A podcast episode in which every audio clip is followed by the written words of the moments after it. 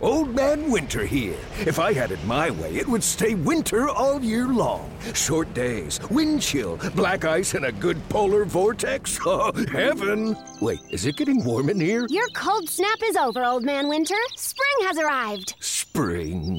Spring is here, which means it's the perfect time to get away in the Hyundai you've always wanted. Visit the Hyundai Getaway Sales Event, where you can get great deals on all of our award-winning Hyundai models, like the tech-filled Tucson and Kona, as well as the spacious Palisade. Enjoy wherever you go with the peace of mind that comes with America's best warranty and three years or 36,000 miles of complimentary maintenance. But hurry in, these deals won't last. Add more joy to your journey at the Hyundai Getaway Sales Event. Now get 0% APR or up to 1500 bonus cash on the Hyundai Tucson. Now, during the Hyundai Getaway Sales Event. Offers end soon. Call 562 314 4603 for details.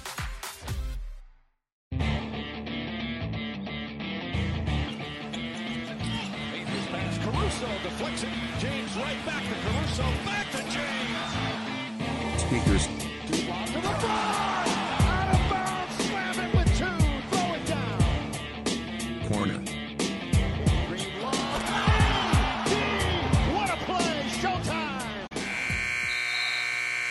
Parate allacciate le cinture, questo è l'ex show. Ciao a tutti da Giuseppe e benvenuti alla puntata numero 141 di Lakers Speaker Corner. Questa stagione dei Lakers veramente ci sta riservando tante sorprese ed emozioni, sia positive e negative. Sinceramente io non me l'aspettavo. E dopo aver commentato la scorsa settimana la bellissima vittoria contro Dallas, è successo un po' di tutto. Perché tutti quanti saprete sicuramente dell'infortunio a LeBron James, che lo terrà fermo almeno, almeno per tre settimane, non si sa quali siano le sue effettive condizioni, l'abbiamo semplicemente visto in panchina con una sottospecie di, di tutore un po' imbarazzante, devo dire, eh, e aspetteremo insomma sue novità. E nel frattempo i Lakers in qualche modo stanno cercando di rimanere a galla con una vittoria contro OKC, sor- un po' sorprendente, e soprattutto con una grande vittoria in matinée domenica sera contro i Golden State Warriors. Ma è arrivato il momento di salutare il mio unico compagno di viaggio di questa puntata perché sarà un Lakers Speaker Corner Made in Sud e quindi ciao Nello. Ciao a tutti. Bene, bene, i nordisti ci hanno abbandonato, quindi faremo una puntata prettamente borbonica come piace a te Nello. Esatto. Eh, Eh, Io sono il più borbonico di tutti e vi vivo anche in borbonica. Eh, sì. Allora, direi di cominciare parlando della partita più fresca, ecco, quella di ieri sera. Io sinceramente non ero per nulla fiducioso, sarà perché sono un po' pessimista di natura, gatto nero eh, di natura, come, come ama dire Nello. Non mi aspettavo sinceramente una vittoria dei Lakers, soprattutto, soprattutto dopo quel primo tempo. E invece, sinceramente, mi è piaciuta molto la squadra nel secondo tempo, moltissimo nell'ultimo quarto e abbiamo portato a casa una vittoria sorprendente e importantissima.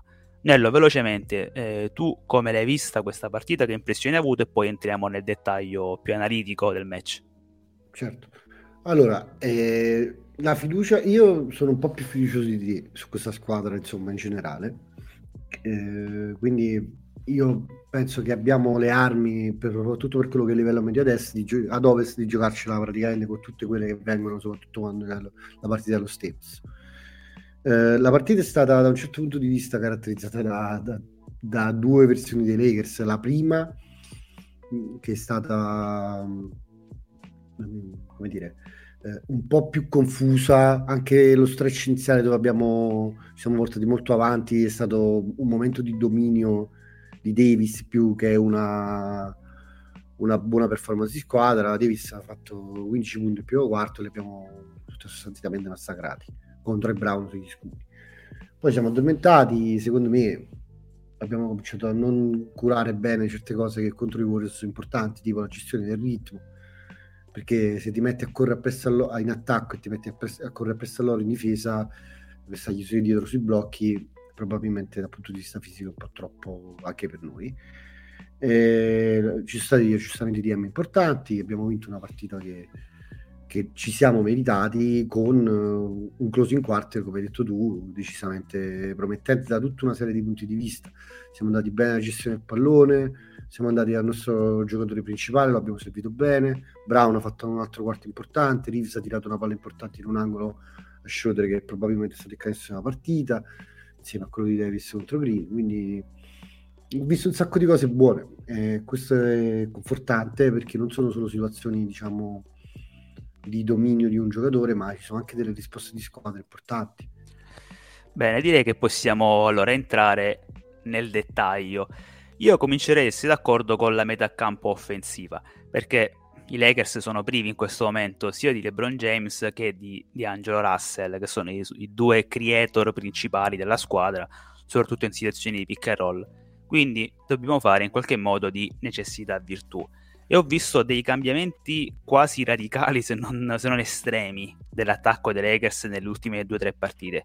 Chiaramente dobbiamo passare di più mh, mm, da Anthony Davis, però rispetto magari alle versioni precedenti dei Lakers, mm, della gestione Vogel, non stiamo cercando solamente Davis in isolamento in post, ma con uh, diversi dribble and off, eh, giochi dal gomito che sfruttano anche in qualche modo la gravity di Beasley e in parte quella di, di Reeves per creare attacco. E secondo me soprattutto nei primissimi minuti e poi nel secondo tempo questi giochi offensivi hanno funzionato bene. Tu che ne pensi? Ma eh, in prima battuta la, la, scelta di andare da Davis, come hai detto è quasi obbligata, però non, non è solo quello che è cambiato, il discorso dei dribble and off è fondamentale, eh, nel senso che probabilmente quella è la situazione al di fuori del posto in cui Davis si esprime meglio, palla in mano, che poi senza pallone è un altro discorso, anche perché in questo momento di giocatori che gli possono far, fare un pocket pass, giocare un pick and roll, non ce ne sono. Perché Reeves è più bravo a giocare dei pick and roll magari con meno aggressività, quindi un po' più lenti, quindi meno rivolti a mettere pressione sul ferro. Eh, Schroeder non è un gran giocatore di pick and roll in generale e lui tende più a creare per se stesso in quel tipo di situazioni per trovare mismatch da battere in velocità e quindi lui si deve mettere, cioè dobbiamo cercare di coinvolgerlo, eh, ci inventiamo altre cose, il tipo end-off soprattutto molto dinamico come l'ha seguito con Beasley eh, ieri sera è, è, una buona soluzione. Eh, alzato il livello della qualità di squadra mi aspettavo di vedere qualche cosina di più, non me l'aspettavo forse così velocemente. Questa è una cosa che mi ha, mi ha sorpreso.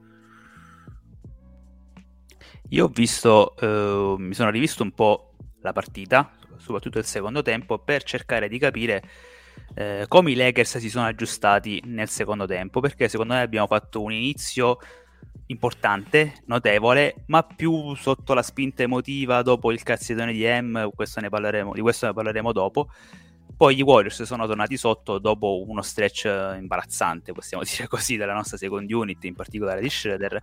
Eh, però poi nel secondo tempo, secondo me, ci siamo aggiustati bene. Il livello di energia è stato superiore, chiaramente, e abbiamo giocato, secondo me, con più ritmo. Questo non vuol dire che abbiamo solamente aumentato il pace. Eh, eh, come abbiamo fatto un po' tutto l'anno, ma siamo entrati un po' prima nei nostri giochi, eh, siamo stati più fluidi e questo l'ho notato in particolare nell'ultimo quarto, perché ogni tanto M qualche aggiustamento lo fa e dobbiamo dargli merito, ha cambiato un po' la second unit, quella che giocava senza Anthony Davis, ha schierato un quintetto che sinceramente mi è piaciuto e che voglio rivedere, con Reeves palla in mano, con Walker a fare un po' il Beasley della situazione. Eh, abbiamo, lo abbiamo cercato con una serie di, di, giochi off screen dove lui secondo me può rendere al meglio. C'era in campo Troy Brown che praticamente ha giocato tutta la partita perché è stato in campo per 41 minuti. C'era Cimura e c'era Gabriel. Quel quintetto secondo me è stato fondamentale per la vittoria perché noi eravamo senza Davis e dall'altra parte c'era uno Steph in formato, non lo so, super, dopo un primi tre quarti così così, Steph ha iniziato a giocare come solo lui sa fare e i Lakers sono riusciti non solo a tenere botta, ma addirittura per un certo periodo anche a, a creare dei parziali.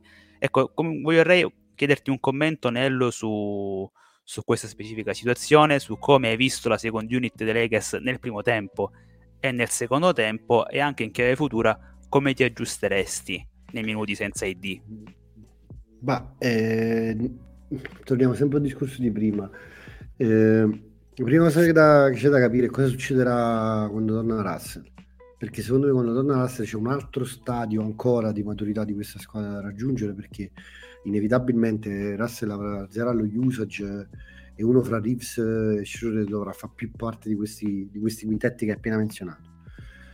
Però hai fatto un'osservazione che secondo me è importante che per avere una dimensione offensiva simile fra la prima e la seconda unit, che di solito è una cosa che a meno che tu non abbia un giocatore in panchina che abbia una specifica caratteristica che ti porta punti e ti porta vantaggio, tipo il Williams nel pick and Harrell o un certo tipo di situazioni, Ginobili per dire, di solito secondo me sarebbe più eh, dire, logico continuare con un certo tipo di, eh, di decisioni tecniche. La presenza di Walker ieri eh, è stata importante, a parte che ha fatto due canestri importanti, una tripla, un arresto palleggio centro area che sono so colpi che comunque come dici tu sono anche nel bagaglio di Pisti ma poi eh, ci, quel tipo di quintetto ci permette anche di avere un giusto mix di atletismo, capacità di correre, un po' di controllo, un po' di tiro, perché nella serata in cui eh, Walker e Tre Brown stanno facendo canestro, Walker magari un po' meno, però qualcuno l'ha messa,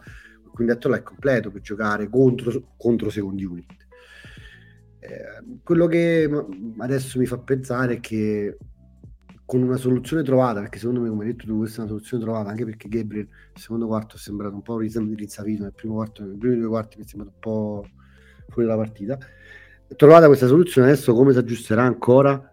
E questa la, questo è il banco di prova più grosso di M nei prossimi, prossimo mese fa rientrare Russell e fa rientrare eh, LeBron, considerato che questa squadra adesso sembra avere un buon bilanciamento in transizione, in difesa, eh, in un sacco di situazioni di gioco.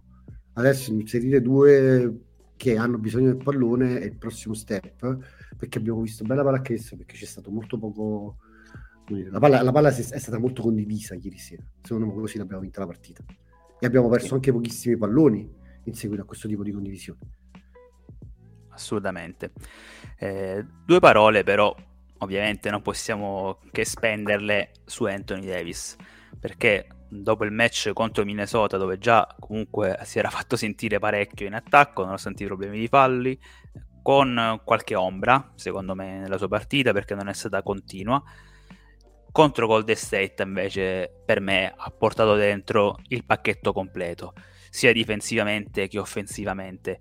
Eh, e il canestro finale che ha fatto contro Draymond Green è veramente di roba per pochissimi perché riuscire a battere in uno contro uno Green eh, quando sta per scadere il cronometro dei 24 in una partita clutch è veramente roba per pochi eletti. Eh, lui nei momenti più importanti ha sempre piazzato la giocata decisiva. Eh, c'è stato anche un momento dove eh, Steph ha fatto il suo solito parziale, in uscita dal timeout Davis ha messo un jumper in allontanamento che ha ricacciato un po' indietro i Warriors. Nell'ultimo minuto, quando loro ci avevano punito con due triple in, ter- in transizione devastanti, prima di Steph e poi di Clay, siamo andati da Davis, palla in post, prima ha lucrato due liberi contro i Guadala, parentesi, secondo me Kerr ci ha capito poco o nulla perché Iguodala prima in campo, eh, Iguodala e Lembe in campo nel finale non li ho capiti, io avrei scelto Lunei che tra l'altro ci stava facendo un po' male. Eh, dicevo, tiri liberi guadagnati con fallo di Iguodala e poi quel canestro strepitoso contro Draymond Green. Ecco Nello, tu come l'hai vista la partita di Davis a 360 gradi? Ecco. Lo facciamo una cosa, dato che non voglio spoilerare tutto quello che ho messo sui plus minus, qualcosa lo dico adesso, qualcosa lo trovate nei plus minus. Allora, la partita di Davis è stata eh, offensivamente, secondo me, eh, mostruosa. E parto da questo perché in realtà l'ho descritta nei plus minus, ma c'è un elemento che mi sono tenuto eh, per il pod, ne parlavamo io e Giuseppe nel pre-podcast, cioè in una partita di questo tipo dove deve fare canestro, perché abbiamo bisogno che faccia canestro, fa anche 6 assist. sei assist tra l'altro in una di queste di quelle situazioni che Giuseppe prima ha citato di questi triple off dinamici dove si è trovato spesso con Beasley ecco questa è una cosa che magari eh, lui deve può, può, fare può far sì che certi giocatori di questa squadra abbiano certe caratteristiche anche di, di vicinanza di gioco a due possono utilizzarlo come, come esca no? perché quando fai un end off con Davis a 4 metri a canestro è inevitabile che la difesa pensa più a te, allora Beasley può trovare più a Davis, allora Beasley può trovare degli spazi, quindi una grande partita da questo punto di vista di, di essere un, un, centro di gravità in attacco sia in, in, attacco, cioè in chiusura primaria che per gli altri. E poi eh, in difesa secondo me Davis ieri ha fatto una partita superiore a quella che ha fatto contro Memphis. È riuscito a stare bene nelle distanze del drop quando doveva droppare, è riuscito a cambiare bene eh, al ferro in qualche modo ha alterato parecchi tiri, un paio di stoppate le corre tirate. Eh, quindi secondo me ci stiamo avviando verso quello che è stato in quel mese pre-infortunio dove sembrava un'ira di Dio. Non siamo ancora lì, eh, però questa è la prima partita di quel tipo che fa da quando è tornato, perché eh, leggevo da qualche parte che tipo nelle prime cinque dopo l'infortunio ha fatto punti, poi nelle ultime, nelle, nelle cinque successive eh, è riuscito a segnare di meno, ma magari nelle prime ha preso poi rimbalzi, invece adesso mi sembra che eh, stia venendo fuori il pacchetto completo di nuovo e noi abbiamo bisogno di questo pacchetto completo adesso.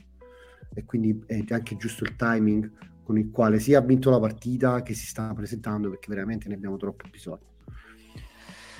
A me sta piacendo come sta crescendo l'intesa con Beasley. Poi non sempre Beasley fa canestro, soprattutto non sempre quando giocano quell'end off, quel gioco a due, eh, poi Beasley va al tiro. Però è importante che venga mossa la difesa. Questo secondo me è fondamentale, per questo ho sempre reclamato un giocatore come Beasley, anche se non sarà eccelso nel fondamentale, però è importante che si crei quella famosa gravity che solo un tiratore come lui può dare.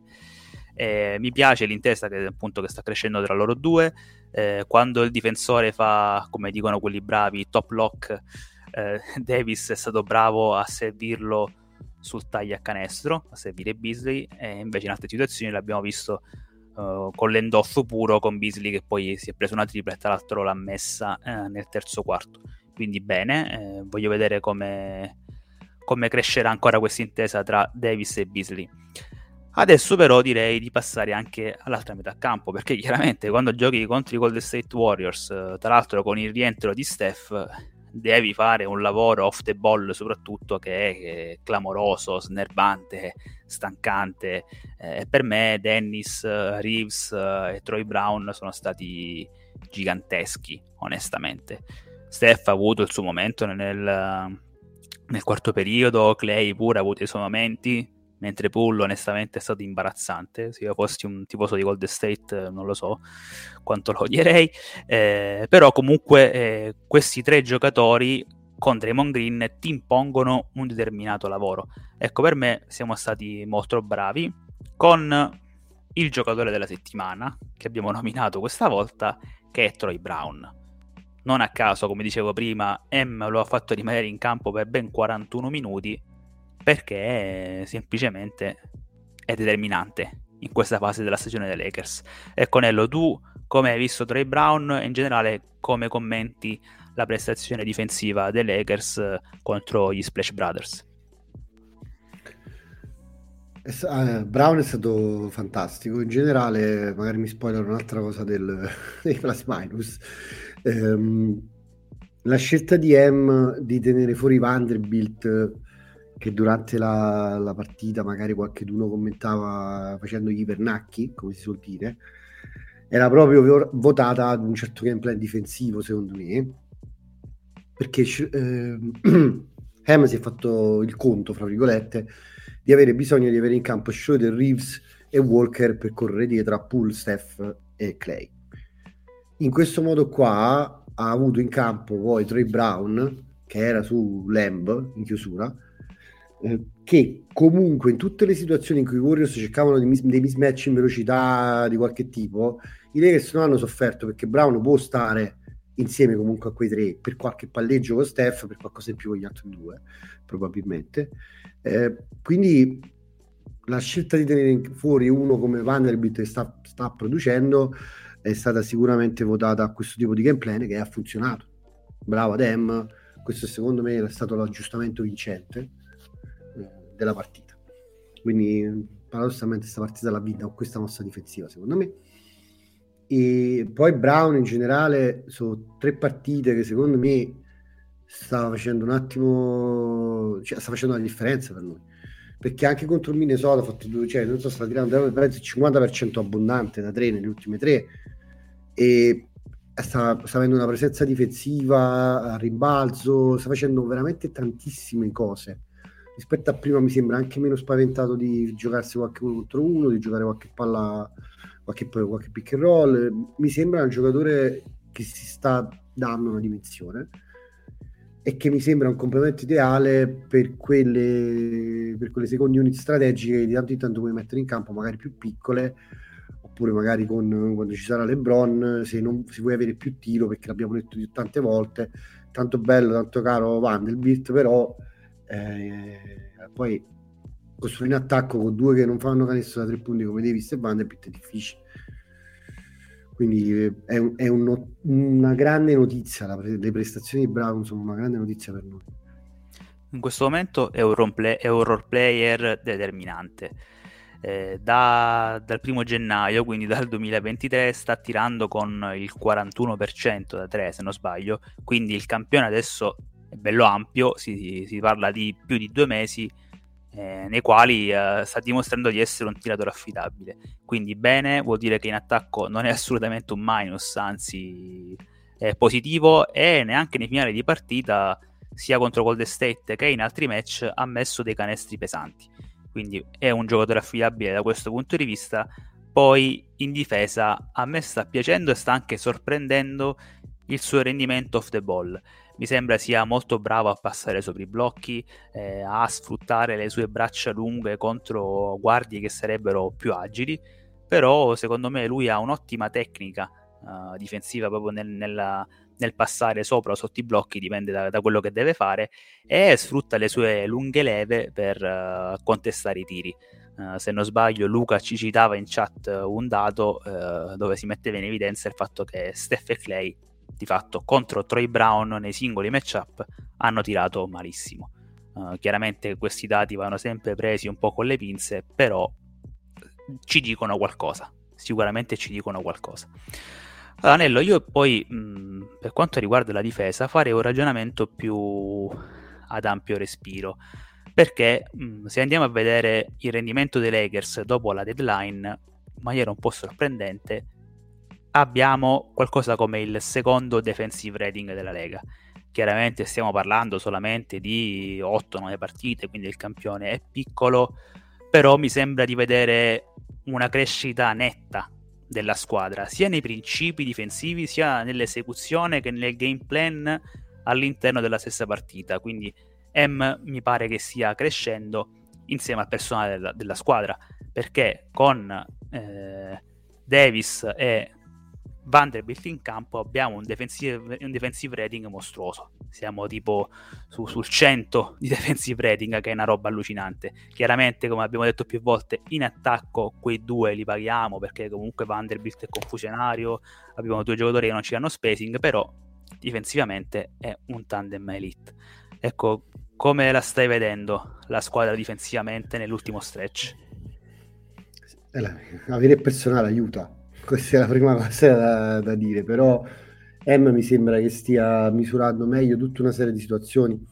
Eh, la difesa in transizione rimane ancora un pelo eh, sospetta, però mi sembra l'unico punto debole rimasto da questa squadra dal punto di vista difensivo, cioè mi sembra dove dobbiamo migliorare, perché le letture della difesa pick and roll sono migliorate perché alla fine, nella peggiore delle ipotesi, c'hai coinvolto il pick and roll uno fra da, handler il peggiore che puoi avere, che ne so, cioè, voglio dire, Schroeder lotta, Reeves lotta, Brown difende, Beasley lotta, cioè c'è tutta gente che eh, in quel fondamentale ci aiuta sul punto d'attacco, magari non sono su difensori di punto d'attacco elite, però aiutano ed averci dei Davis dietro, avere quel tipo di giocatore eh, chiude quel tipo di situazione. Vanderbilt in qualche modo ci permette anche di non soffrire eh, più i giocatori che ci hanno sempre fatto culo quanto una capanna, sul punto d'attacco un po' più grossi, cioè i Doncic e caso.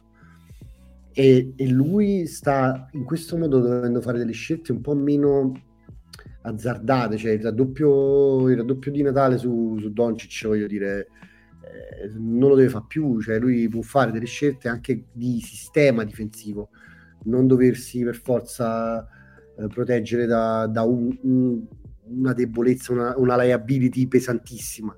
Le liability pesantissime in questo momento non ce ne sono, e questa è una cosa importante.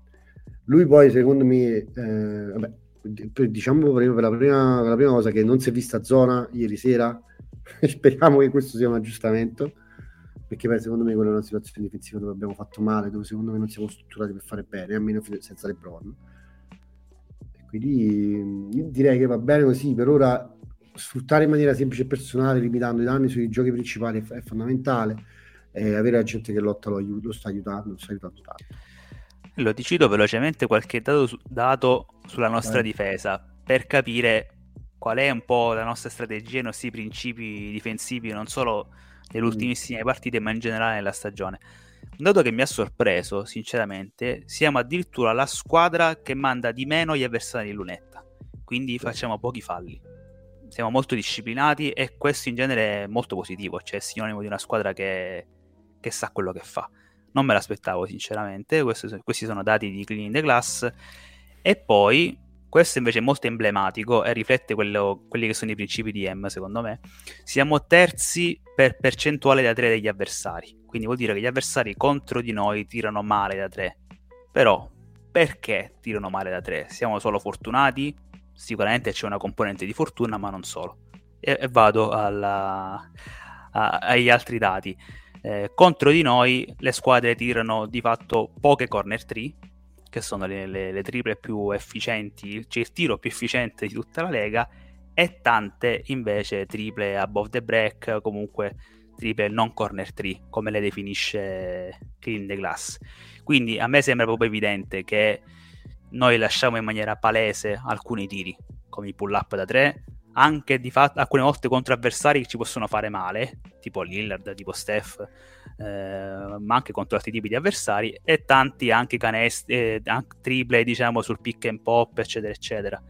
E questo ci può portare degli scompensi in alcune partite, ad esempio contro Dallas nel primo tempo, dove loro vedevano la Madonna, contro Portland in trasferta, eccetera, eccetera, però forse nel lungo periodo, magari con un personale difensivo un po' più disciplinato, con più fisicità, questa strategia difensiva può portare dei risultati, perché oltre a questo concediamo anche pochi tiri al ferro e tantissimi long two. Siamo tipo la terza squadra nella Lega che concede più long two.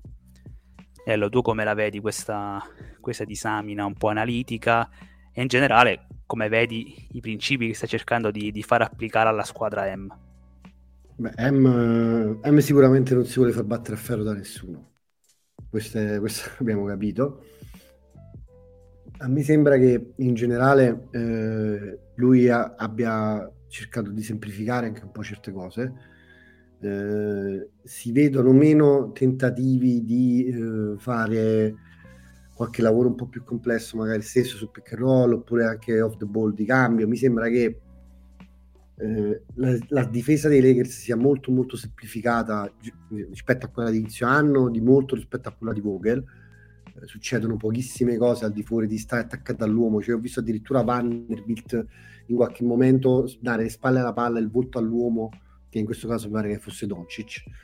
Quindi mi sembra che lui stia cercando di semplificare la, la, la cosa, eh, con l'introduzione però di qualche altro elemento importante, una, quello che citi tu delle, delle tipo above the break, secondo me stiamo cercando anche di fare qualche scelta di minimo di icing su pick and roll per mandare in certe zone. Se, se ricordi, io avevo detto contro Dallas, Vanderbilt aveva fatto una buonissima partita difensiva su Doncic, ma che nei primi due quarti l'aveva fatto un po' andare dove voleva.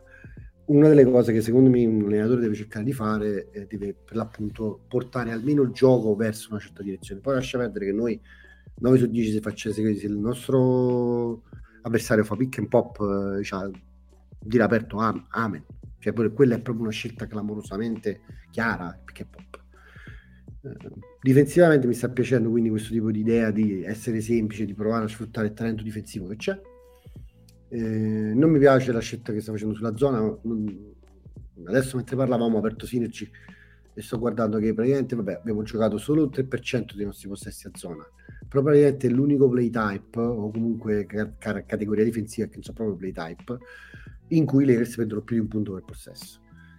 Quindi quello è in transizione ovviamente. Quindi da questo punto di vista mi sembra che lui abbia eh, sbrogliato la problematica difesa a metà campo eh, con questa semplificazione e che probabilmente adesso deve fare il salto di qualità con la transizione. La speranza è che quando rientri Russell magari LeBron il peso si abbassi un po' e magari diventa un po' più facile. Questo è quello che ho visto e quello che mi aspetto dalla difesa dei Lakers per, i prossimi, per le prossime 20 partite. Sì, io spero di non dover più bestemmiare sinceramente con uh, la nostra difesa in transizione, soprattutto nei finali di gara, perché sia contro Minnesota che contro Golden State abbiamo lasciato dei canestri agli avversari che mi hanno fatto un po' cadere le braccia. Poi aver visto un po' di cose, sinceramente ci sono alcuni giocatori che non ce l'hanno proprio la disciplina difensiva e purtroppo ne abbiamo messo dentro un altro perché Beasley almeno 4-5 volte ieri si è perso Steph Clay in transizione perché dormiva, non guardava da altre parti. Quindi questo sarà un problema secondo me difficile da risolvere con alcuni giocatori in campo.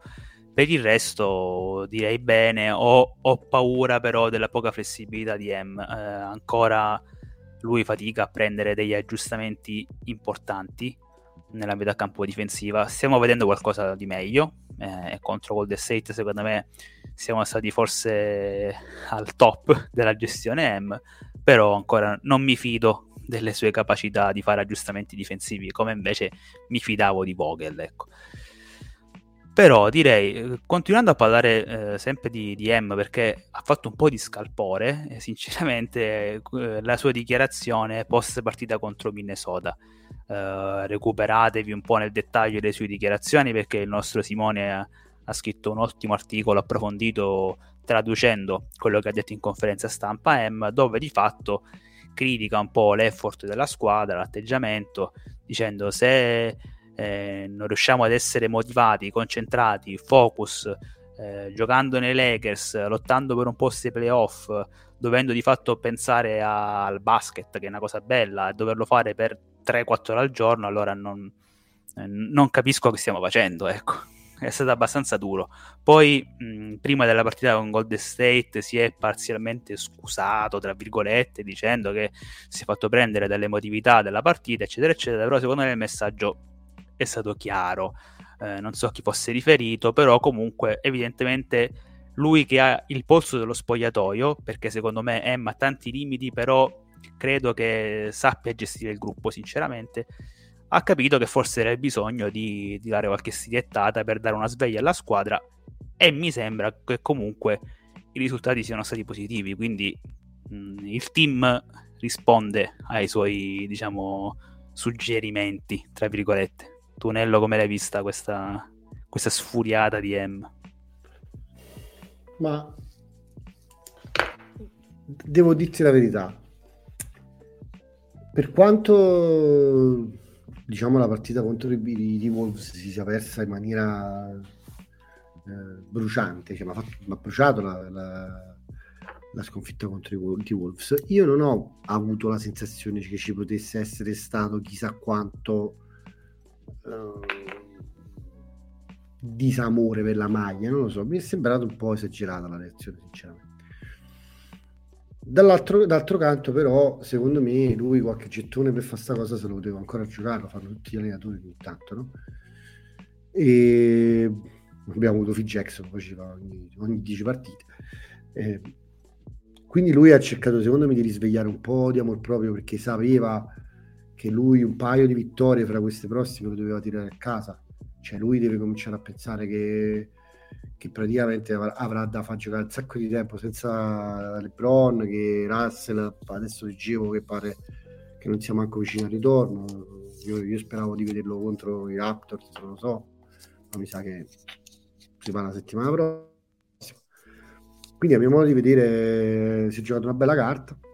e poi ha risposto sul campo, che è ancora più importante, i giocatori certe cose le capiscono e soprattutto magari se lo capisce LeBron eh, il messaggio passa pure agli altri. Eh, quindi lo, lo, vedo saldo, lo vedo più saldo di prima, lo vedo più rilassato di prima da certi punti di vista. Sta facendo comunque degli errori, però mi sembra che stia scegliendo un po' di più. Cioè adesso mi viene anche più da dargli, fra virgolette, la colpa perché adesso c'ha la squadra, c'ha la possibilità di decidere, però mi pare che stia rispondendo bene, con tutti i limiti di un rookie coach diciamo che la gestione della squadra sia tecnica che extra campo non era per niente semplice prima. Con Westbrook con i limiti enormi strutturali del roster che lo portavano anche a fare delle scelte estreme dettate però secondo me anche dalla mancanza di risorse.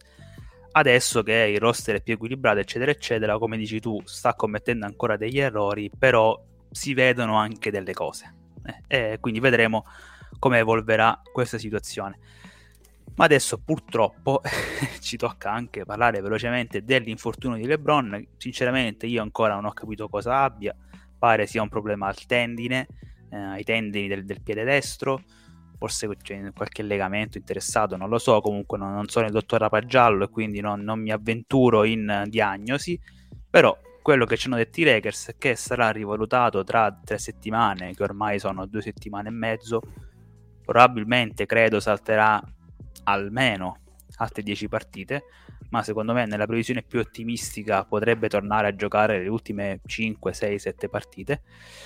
E quindi ti chiedo Nello, secondo te riusciremo a sopravvivere all'assenza di LeBron? E anche un po' guardando il calendario, quante partite potremmo vincere? Pensando che lui magari tornerà per le ultime 5 partite, quindi da aprile in poi. Allora, io l'ho guardato il calendario adesso mentre tu parlavi. eh, allora, in primis eh, dovremmo sopravvivere cercando di tenere alta l'attenzione di tutti i componenti del gruppo, cercare di avere questo tipo di approccio e cercando di tenere questo tipo di stabilità, mettendo i giocatori giusti al posto giusto eh, in ogni momento. Quindi questo, questo, è uno stretch dove Hem deve allenare, deve prendere decisioni. Quindi si sopravvive, secondo me, prima, primis passano da Hem poi da Davis che deve darci la spinta giusta e poi, poi si vedrà un po'. Guardando il calendario, allora, se io dovessi fare una previsione super ottimistica, mettiamola così, io ho una previsione super ottimistica, che sono 19 partite che facciamo 11 vittorie e quindi facciamo 42 vittorie finali. Super ottimistica. Favore 12. Vai facciamo 12.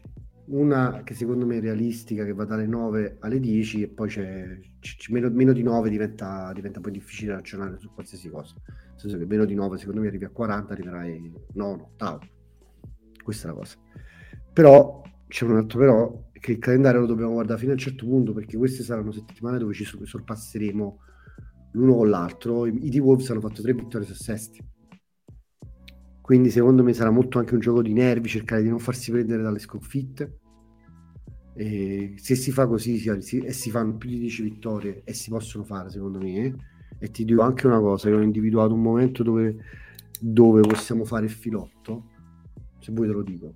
Ti interessa questa cosa?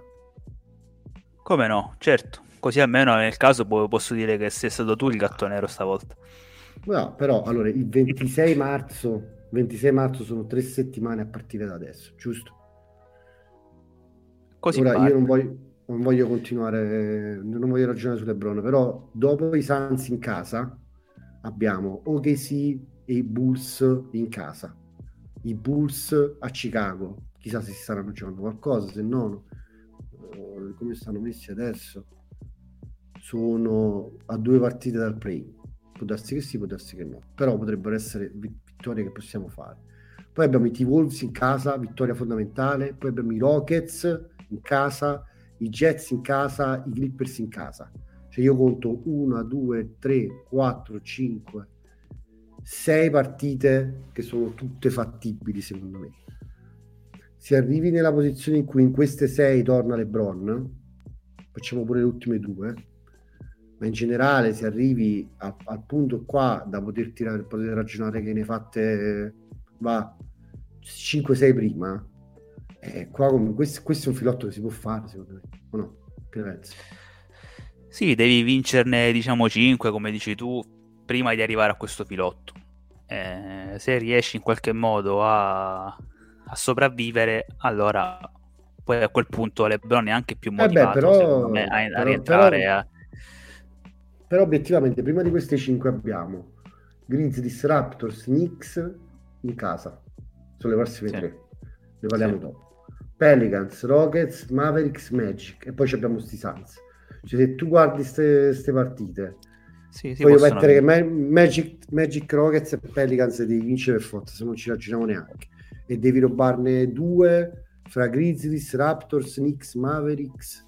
Ce la possiamo fare. Guarda, Nello, secondo me l'importante sarà non perdere partite consecutive. Perché io ero pessimista ieri?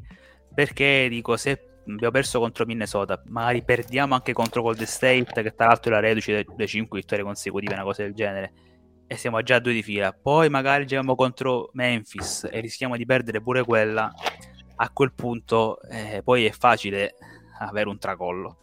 Invece vincerne una, perderne un'altra, così rimanere a galla è importante.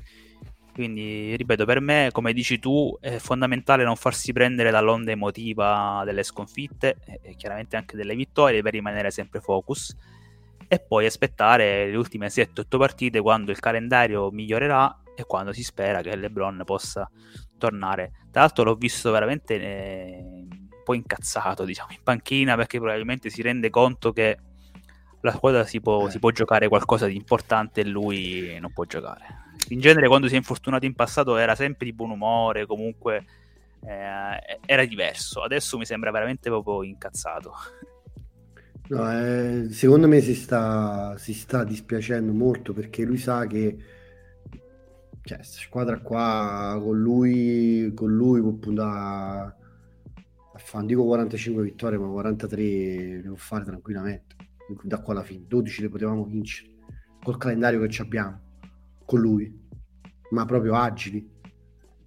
Potevi fare due, be- due belle strisce, capito? Perdevi solo quelle partite impossibili per noi in questo momento, perché per esempio per noi eh, i Suns in questo momento sono obiettivamente un accoppiamento difficilissimo e ci giochi contro. Poi per il resto i Clippers forse si abbassano troppo, ma in generale sono tutte squadre con le quali dal punto di vista accoppiamenti vedo niente di difficile. Pure i, i Mavericks mi fanno meno paura adesso che puoi mettere Vanderbilt a fare quel lavoro.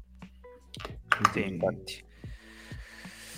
Va bene, va bene. Ora, prima di concludere, eh, abbiamo introdotto una specie di nuova rubrica ultimamente perché ci avviciniamo ai playoff e quindi dobbiamo iniziare anche a guardare al resto dell'NBA, anche perché devo dire la verità, finalmente, dopo una prima parte di stagione abbastanza deludente, a mio avviso, adesso nel posto Star Game stanno venendo fuori delle partite molto carine e anche questo fine settimana ce ne sono state diverse.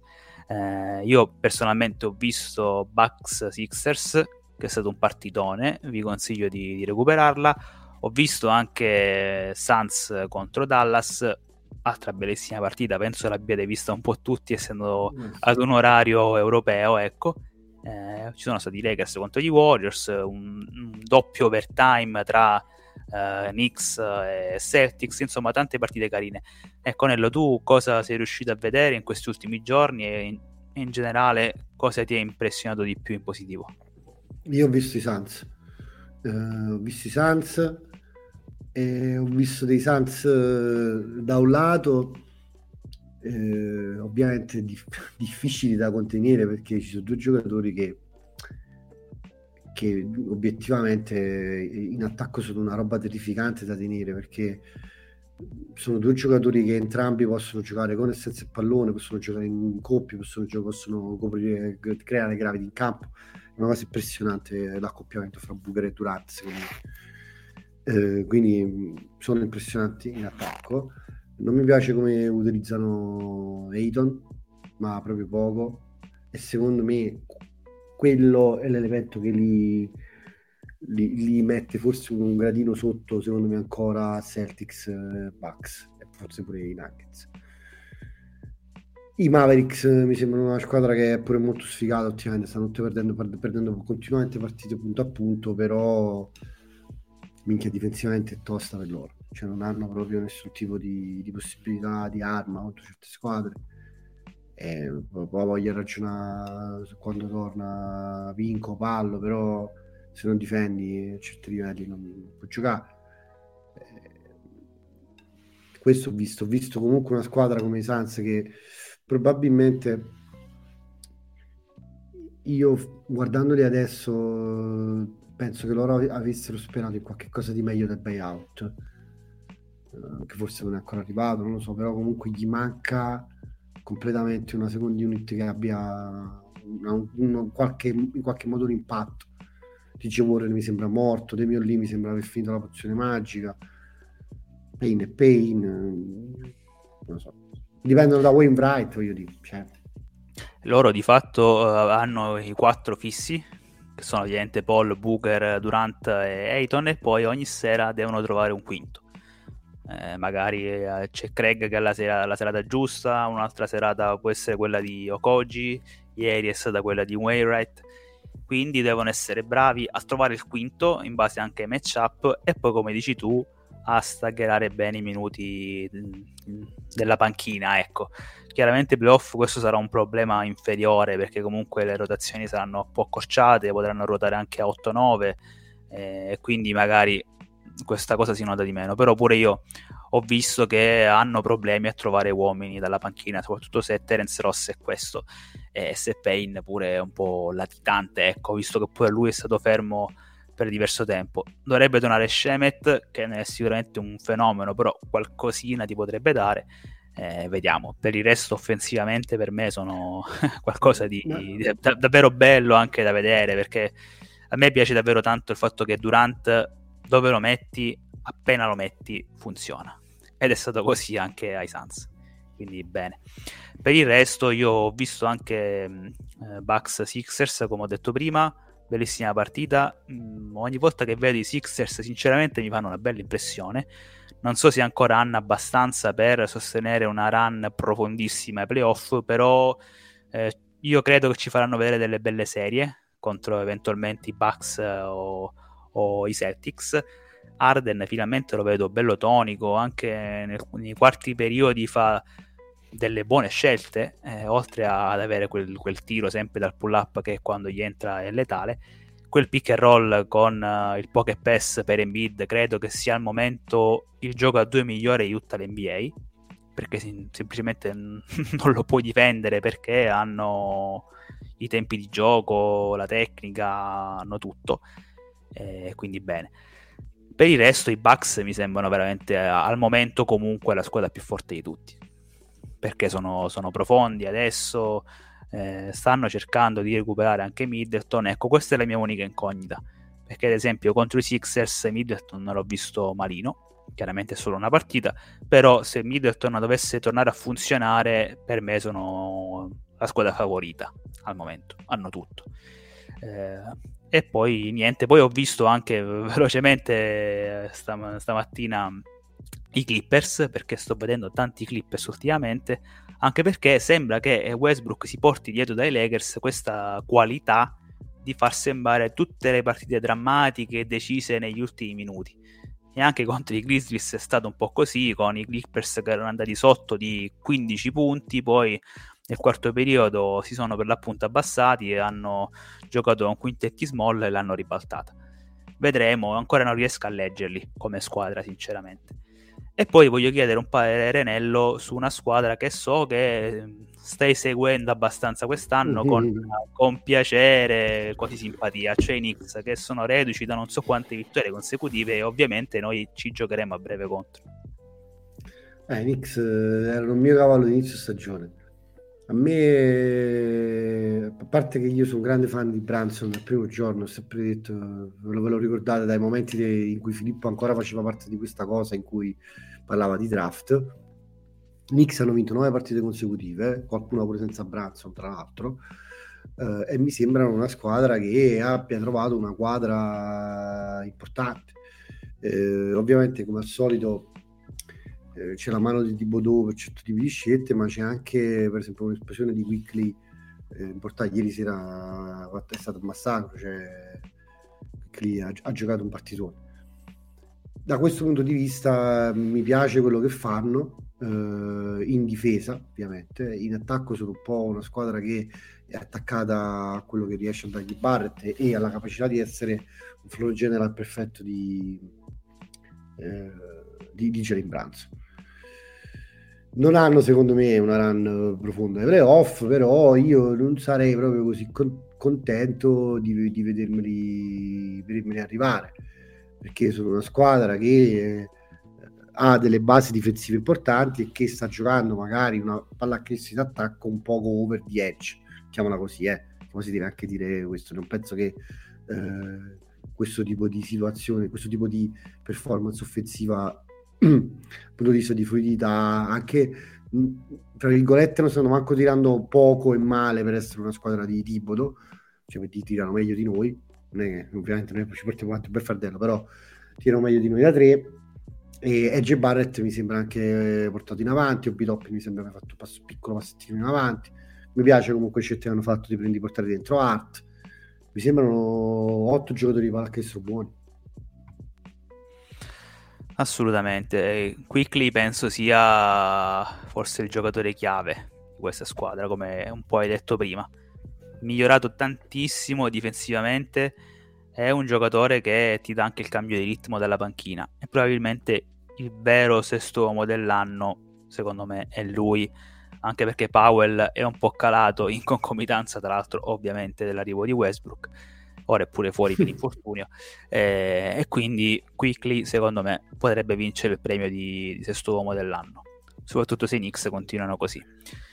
E a proposito di Knicks, parliamo dei nostri LSC Watch perché questa settimana giocheremo contro Memphis eh, lunedì, no, martedì, poi contro i Raptors e infine la settimana si chiuderà contro i New York Knicks. Quindi Nello ti chiedo come sempre cosa guarderai con maggiore attenzione e un pronostico.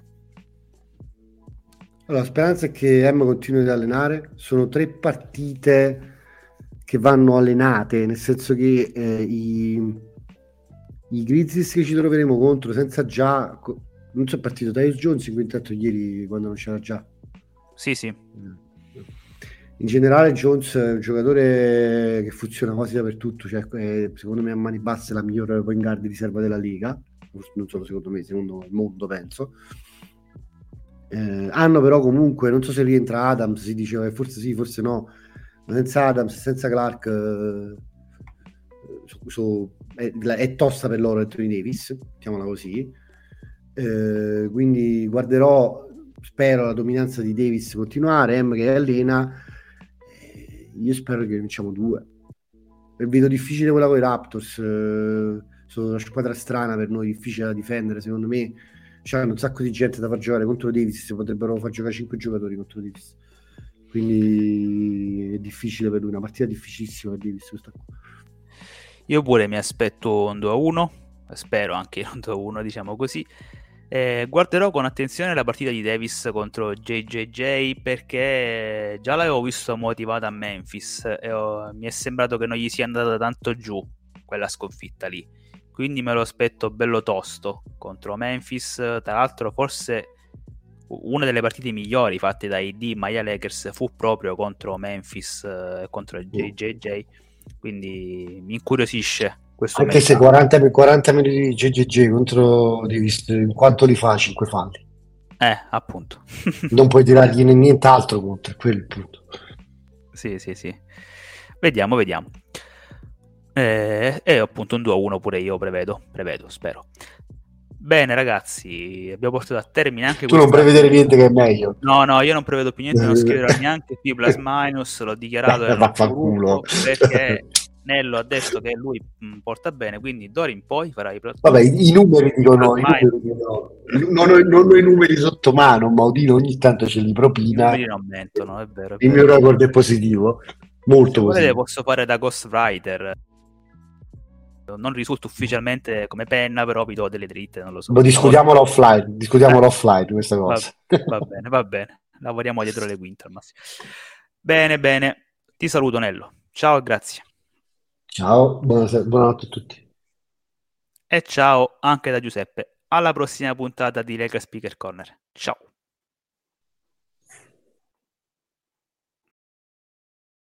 Old Man Winter here. If I had it my way, it would stay winter all year long. Short days, wind chill, black ice, and a good polar vortex. Oh, heaven! Wait, is it getting warm in here? Your cold snap is over, Old Man Winter. Spring has arrived. Spring. Spring is here, which means it's the perfect time to get away in the Hyundai you've always wanted. Visit the Hyundai Getaway Sales Event, where you can get great deals on all of our award-winning Hyundai models, like the tech-filled Tucson and Kona, as well as the spacious Palisade. Enjoy wherever you go with the peace of mind that comes with America's best warranty and three years or 36,000 miles of complimentary maintenance. But hurry in, these deals won't last. Add more joy to your journey at the Hyundai Getaway Sales Event. Now get 0% APR or up to 1500 bonus cash on the Hyundai Tucson. Now, during the Hyundai Getaway Sales Event. Offers end soon. Call 562 314 4603 for details.